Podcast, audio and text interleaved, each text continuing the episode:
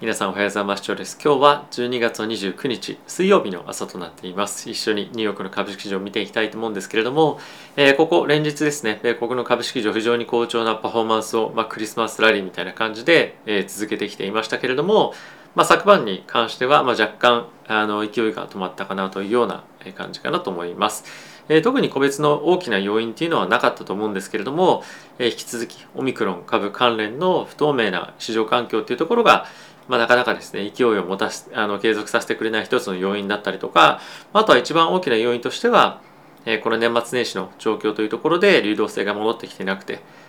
あの活発な売買がなかなかできてないというところが、まあ、一番大きな要因なんじゃないかなと思っています。えー、年明けからどちらの方向に行くかっていうのは今後見定めてはいきたいと思うんですけれども、えー、引き続きですねオミクロン株関連の本格的なその経済への影響がどういったものになってくるかわからないというところとあとはですねアメリカの方の需給ギャップなんかが今後どういうふうに緩和されていくのか改善されていくのかっていうところの今ですねまだ方向感というのは全くわからないというところもあるのでまず決算まであの大きなイベントっていうのは、まあ、正直あのないのかなとは思っています。一応ですね1月に発表される12月に開催をされた FOMC の議事録については非常に注目を集めるポイントでは、えあると思いますしバイデン大統領が今推し進めているインフラ法案に対しての、予算案決議だったりとかっていうところが今後どうなってくるか分かりませんけれども一番大きなやはり焦点として短期的に重要になってくるのはオミクロンだったりとかあとは決算が一番大きなポイントになってくるんじゃないかなと思っています。一応今マーケットではですねもう年内に、え、すみません2022年のうちに、まあ、大体3回利上げするっていうところまで7割ぐらい織り込んでいるんですよね。まあ、そう考えると、まあ、積極的な今後の、えー、継続的な利上げの織り込みっていうのがまだまだ続いていくことにより、えー、金利の上昇っていうところは続いていくと思いますしそれに伴って10年の金利がどういうふうに動いていくのかっていうのも一つポイントだと思うんですよね。でこの辺りっていうのは今後のアメリカの継続的な経済成長がどれぐらいまあしっかりと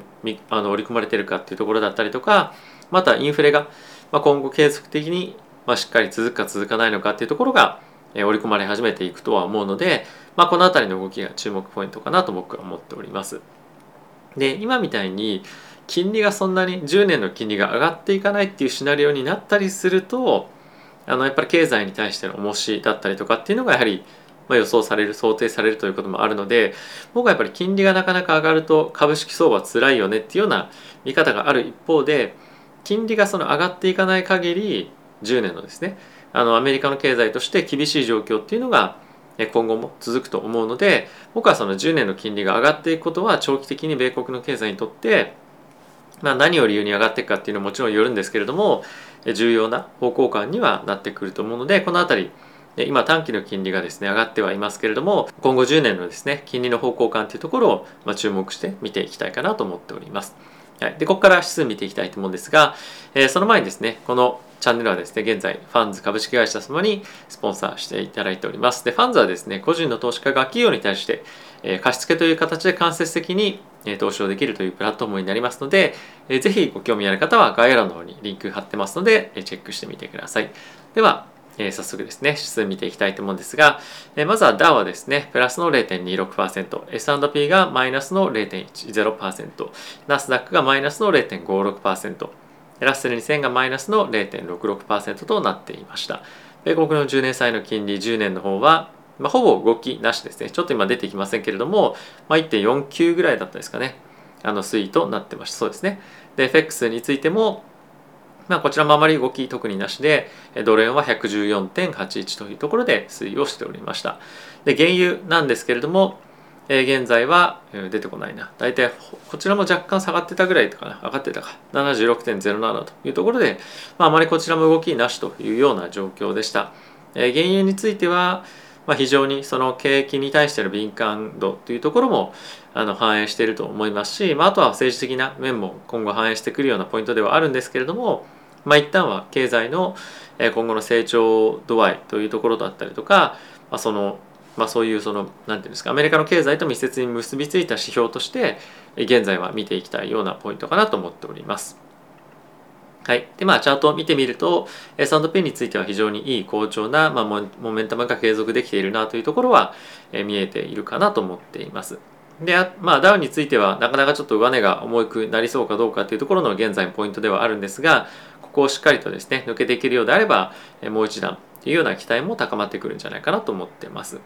はい、で、ナスダックについては、まあ、もう少しあの勢いが欲しいなというところはあのあるんですけれども、まあ、今年2021年については、まあ、ナスダックよりも S&P の方がパフォーマンス最終的に良くなりそうなんですよね。なのでまあこういったところが来年、まあ、しっかりと逆転できるかどうかっていうところがこのナスダックのその進化じゃないですけれども、まあ、問われてくるポイントになってくるんじゃないかなと思ってます。やはりナスダックに資金を入れておいて、まあ、S&P だったりとかよりもパフォーマンス悪いようであればじゃあわざわざテックでリスク取る必要ないよねっていうところにやっぱり行き着いてしまうと思うので、まあ、この辺りはですねしっかりと、来年についてですねあのパフォーマンス上げてほしいなとは思っております。はい、であとはですねここ最近僕ちょっと注目しているのがおっと。えっ、ー、とですねえー、モデルナだったりバイオンテックの値動きですね。でこの辺りは現在の、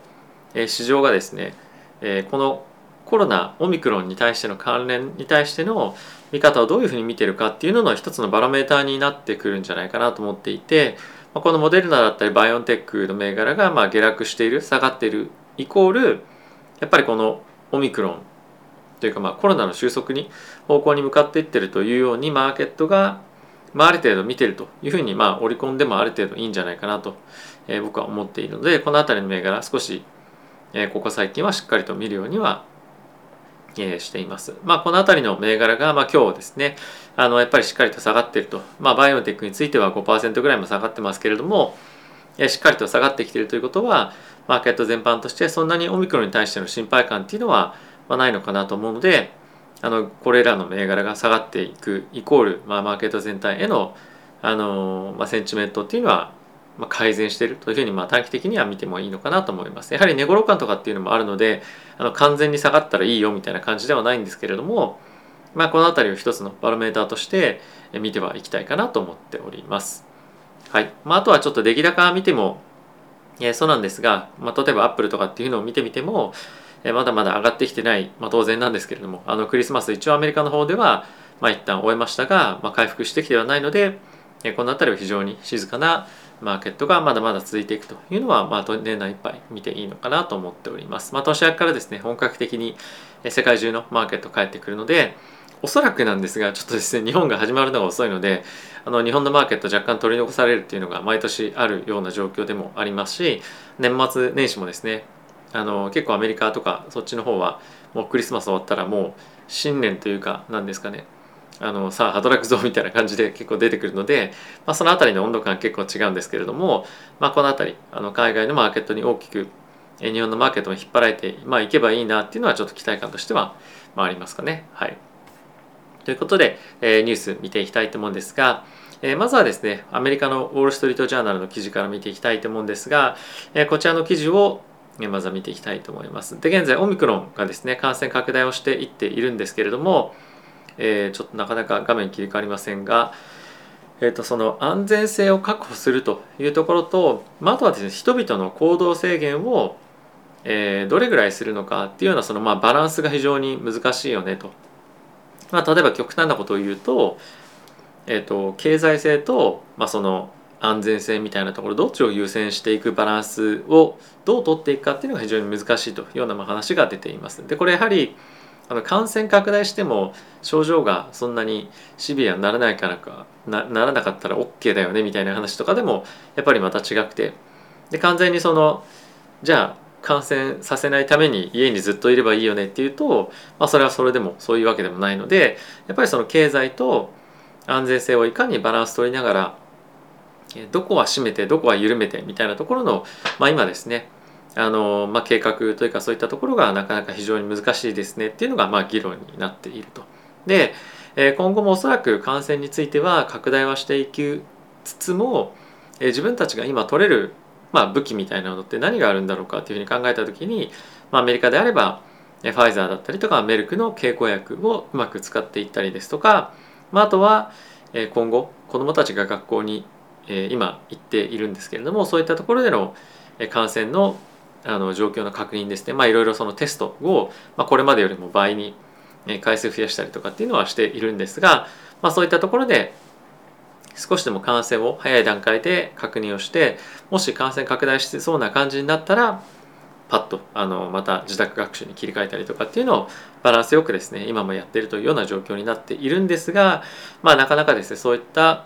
あのいろんな本当に急激に状況が切り替わるようなあのことだとやっぱり先生側もだったりとか自治体もいろいろ大変だと思いますしあとはなかなか状況が落ち着かないと人々のやっぱり心も疲弊していってですね、まあ、経済的にだけではなくて、まあ、社会的に悪影響が起こるような状況にも今あるとは思うので、まあ、この辺りの舵取りが非常に難しいですねと、ま、いうような記事になっています。はいまあ、あとはですね、えー、まあ今日ですかね発表ありましたけれども米国の住宅のですね、えー、あの価格については、まあ、若干スローダウンしていますねというのがニュースとしてまあ出ていました。まあ、あの引き続き依然としてまあしっかりとした成長っていうのは遂げてはいるんですけれども、まあ、前月よりもですかね、まあ、少しスローダウンしていますねというのが、えーね、あの出てました。ちょっと今日インターネットが遅くてなかなかあのページがロードアップされないんですが、まあそんなような状況になってます。やっぱりまだあのスローダウンしてきているとはいえ非常にまあ前年から比べるとあの20%弱の大きな成長を遂げているのでまだまだ金余りの状況っていうのは変わらないかなと正直思っていますし、まあ、結構あの毎月毎月変わったりもしますしこの辺りの年末近辺の、まあ、今回の10月のあの数字でしたけれどもオミクロンの感染拡大があったようなタイミングでもあったので、まあ、そういったところの影響もあの少なからず考えてみると、まあ、あまり気にするようなポイントではないかなと正直思ったりは、えー、しています。はい、で続いてブルームバーグの方を見ていきたいと思うんですがちょっとこちら中身は見ませんけれども、まあ、ニューヨークの方で学校があの、まあ、再開してますけれども、まあ、テストの回数だったりとかっていうのを場合に増やしたりとか、まあ、ある程度、まあ、そのオープンにステイオープンしながらもあの、まあ、ステイセーフというところでいかにその安全な環境を準備するかっていうのにいかに注力しているかっていうのがこういったところのニュースの中でも取り上げられているようなえ今状況となっています。はい、あとはですね結構これ面白いあの中身だなと思ったんですけれどもえっ、ー、とどこだったかな。はいすいません、えー、今やっぱシリコンバレーの方でも引き続きこの人材の引き抜き合戦みたいなのが非常にあってですねあのアップルがメタからメタがアップルからまあそれ以外にもいろいろとあるんですけれども、えー、どんどんどんどん人を引き抜き合戦をしていますよと。で今回アップルについては、まあ、突然ではあるんですけれども、まあ、最高で、えー、大体日本円で2000万ドルぐらいの株式などのボーナスをトップのタレントに対して、えー、渡しましたと。ただしそれは4年後に行使できるようになるのでこれをもらうためには4年間ちゃんとアップルに在籍してくださいねというのが、まあ、そういったボーナスが配られましたと。でこれまあ何があの面白いかっていうとまあ、エンジニアの全員に配られたわけじゃなくて20%ぐらいに配られたんですね。そうするともらってない人たちはなんで俺もらえないんだよみたいな 感じにやっぱなると思いますしあとは結構ここ最近やっぱ流行ってるのがあの一回アップルに働いてたんですが引き抜かれてメタに行ったと。ただしメタに行ったんですけどまたアップルが引き抜いて戻ってくるみたいなのが、まあ、結構頻繁にあるらしいんですよね。でこれまではその戻ってくるまでの年数がまあ、例えば1年なり2年なりとかっていうふうに決まっていたんですけれどもそれをちょっとずつ伸ばしてるらしいんですねいろんな人たちからのあのクレームもあったりとかして。でとはいえやっぱ会社としてはやっぱりトップのタレントがトップの才能たちが会社にいてくれる方がいいので、まあ、その期間も長くはしてるんですけれどもやっぱりしっかりとあの取りたい人材を取ってるっていうのをまあ継続的にまあやってると。でそうすると自分がこの会社の中でどれぐらい重要なのかっていうのをまあそういったボーナスで測ったりとかあとはまた戻ってきた人材がどこのポジションについたりとかっていうのでやっぱりみんな感じたりするわけじゃないですか。そうするとやっぱりそのアップル内でも、まあ、メタ内でもそうかもしれませんけれどもやっぱり不満だったりとかっていうのが徐々に高まってくることによって、まあ、結構その人材が流出しやすくなったりとかあのロイヤリティが下がったりとかっていうのが、まあ、いろんなところで起きてますよっていうのがこの一連の中のニュースでの、えーまあ、一つのトピックだったんですよね。で今回このボーナス出したっていうのはいかにアップルがこのメタに対して対抗しているか、まあ、他の GAFAM に対して人材を流出させないためにまあ、頑張ってるかというところかと思うんですがやはり今一番の焦点となっているのはメタバース関連だったりとかあとはアップルであれば、まあ、AI を駆使した、まあ、アップルカーなのかちょっと分かりませんけれども、え自動運転を伴った EV の開発というところが今注力している分野になっているんですが、まあ、その辺りで人材の格闘合戦が今も行われているというような状況となっているそうです。まあ、この辺りはあの日本とはだいぶカルチャー違うんでなかなか馴染みがないかもしれませんけれども非常にあの、まあ、面白いニュースかなとは思いました。はい、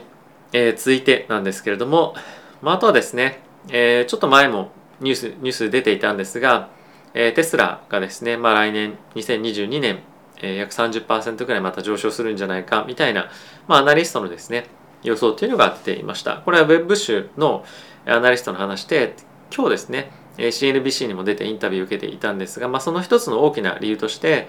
2022年については出荷台数の40%が中国発ということになるんじゃないかというふうに言われています。で、まあ、これがなぜそんないいことなのかというとアメリカ国内での販売よりも中国国内での販売の方が利益率とかっていうのがやっぱり高いんですよね。まあ、人件費の問題だったりとか、まあ、いろいろと工場でどこの工場で作ってあの、まあ、送ったりとかする、まあ、その輸送費も含めて中国の方が安いということで、まあ、この辺りが40%を占めますと。でそういったこともあって利益率も改善したりとか、まあ、さらに中国市場がガンガン伸びていきますよというところで期待感が非常に高まっているんじゃないかというようなことがポイントとして挙げられていました。で一つ質問として上がっていたのは前提条件として現在のまバリエーションが継続するというところがま前提なんですけれどもそれって本当に続くのっていうことがですね、まあ、アナウンサーというかそのキャスターの人から質問があったんですけれども、まあ、それは問題なく続くんじゃないでしょうかと。でやっぱりその理由としては、まあ、この EV のセクターとしては、まあ、非常に新しくリビアンだったりとかっていうところが出てくることによってさらにその期待感が非常に高いマーケットであることは間違いないですしまだまだその成長産業の中で本当に可能性が非常に高くある産業でありかつテスラに関してはその中でも非常に競争力のある企業というところでこういったバリエーションの高バリエーションの維持というのは問題なくされるんじゃないかというふうにえ見られています。まあ、この辺りはですねあの実際問題来年どういうそうなあのマクロ的な環境で、えー、投資環境が整うかどうかっていうところにも大きく寄与してくるので、まあ、テスラだったりとか EV マーケットだけでは語ることができない側面もあるんですけれども、まあ、来年も引き続き非常にテスラに関しては市場全体としてまあ期待感っていうのも高まっているんじゃないかなと思います。今日テスラはですね最終的にはマイナスで引けてはいましたけれども場中はですねプラスに推移するような局面もあったりとかして、まあ、比較的非常にしっかりとした試合となっていたのでやはり、まあ、その辺りここ最近結構マーケット全般として下がっていたにもかかわらずこのテスラのリバウンドっていうのはそういったある程度需要も高まってる証拠なんじゃないかなと思っております。はい。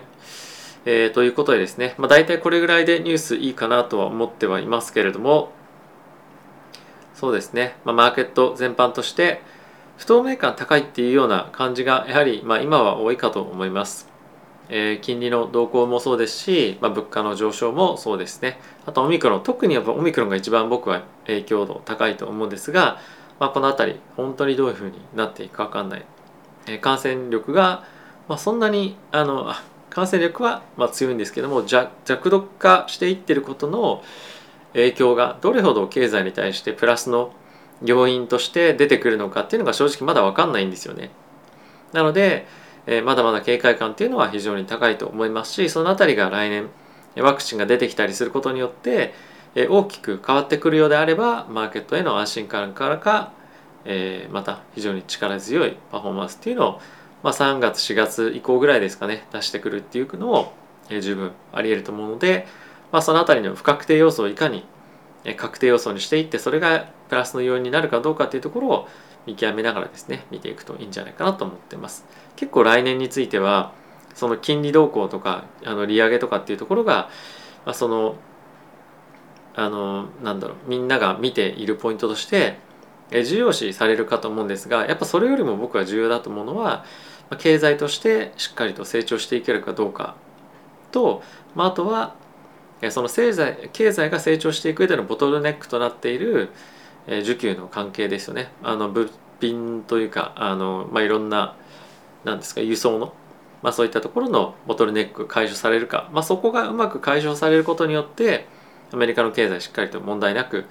成長していけるんじゃないかなと勝手な予想をしているので、まあ、その辺りがうまくいけば、まあ、金利が上がろうが、まあ、どれぐらい上がるかにももちろんよりますけれども上がったとしても株価しっかりと堅調に推移をすると思うので、えー、まあそういう前提を持ってですね継続的にしっかりとリスク取っていきたいかなと思っております。はい。ということで、えー、皆さん今日も動画ご視聴ありがとうございました。あと29、30、30 3日ですね。ということで、2021年最後ですけれども、最後まで頑張って動画配信続けていきたいと思ってます。ということで、また次回の動画でお会いしましょう。さよなら。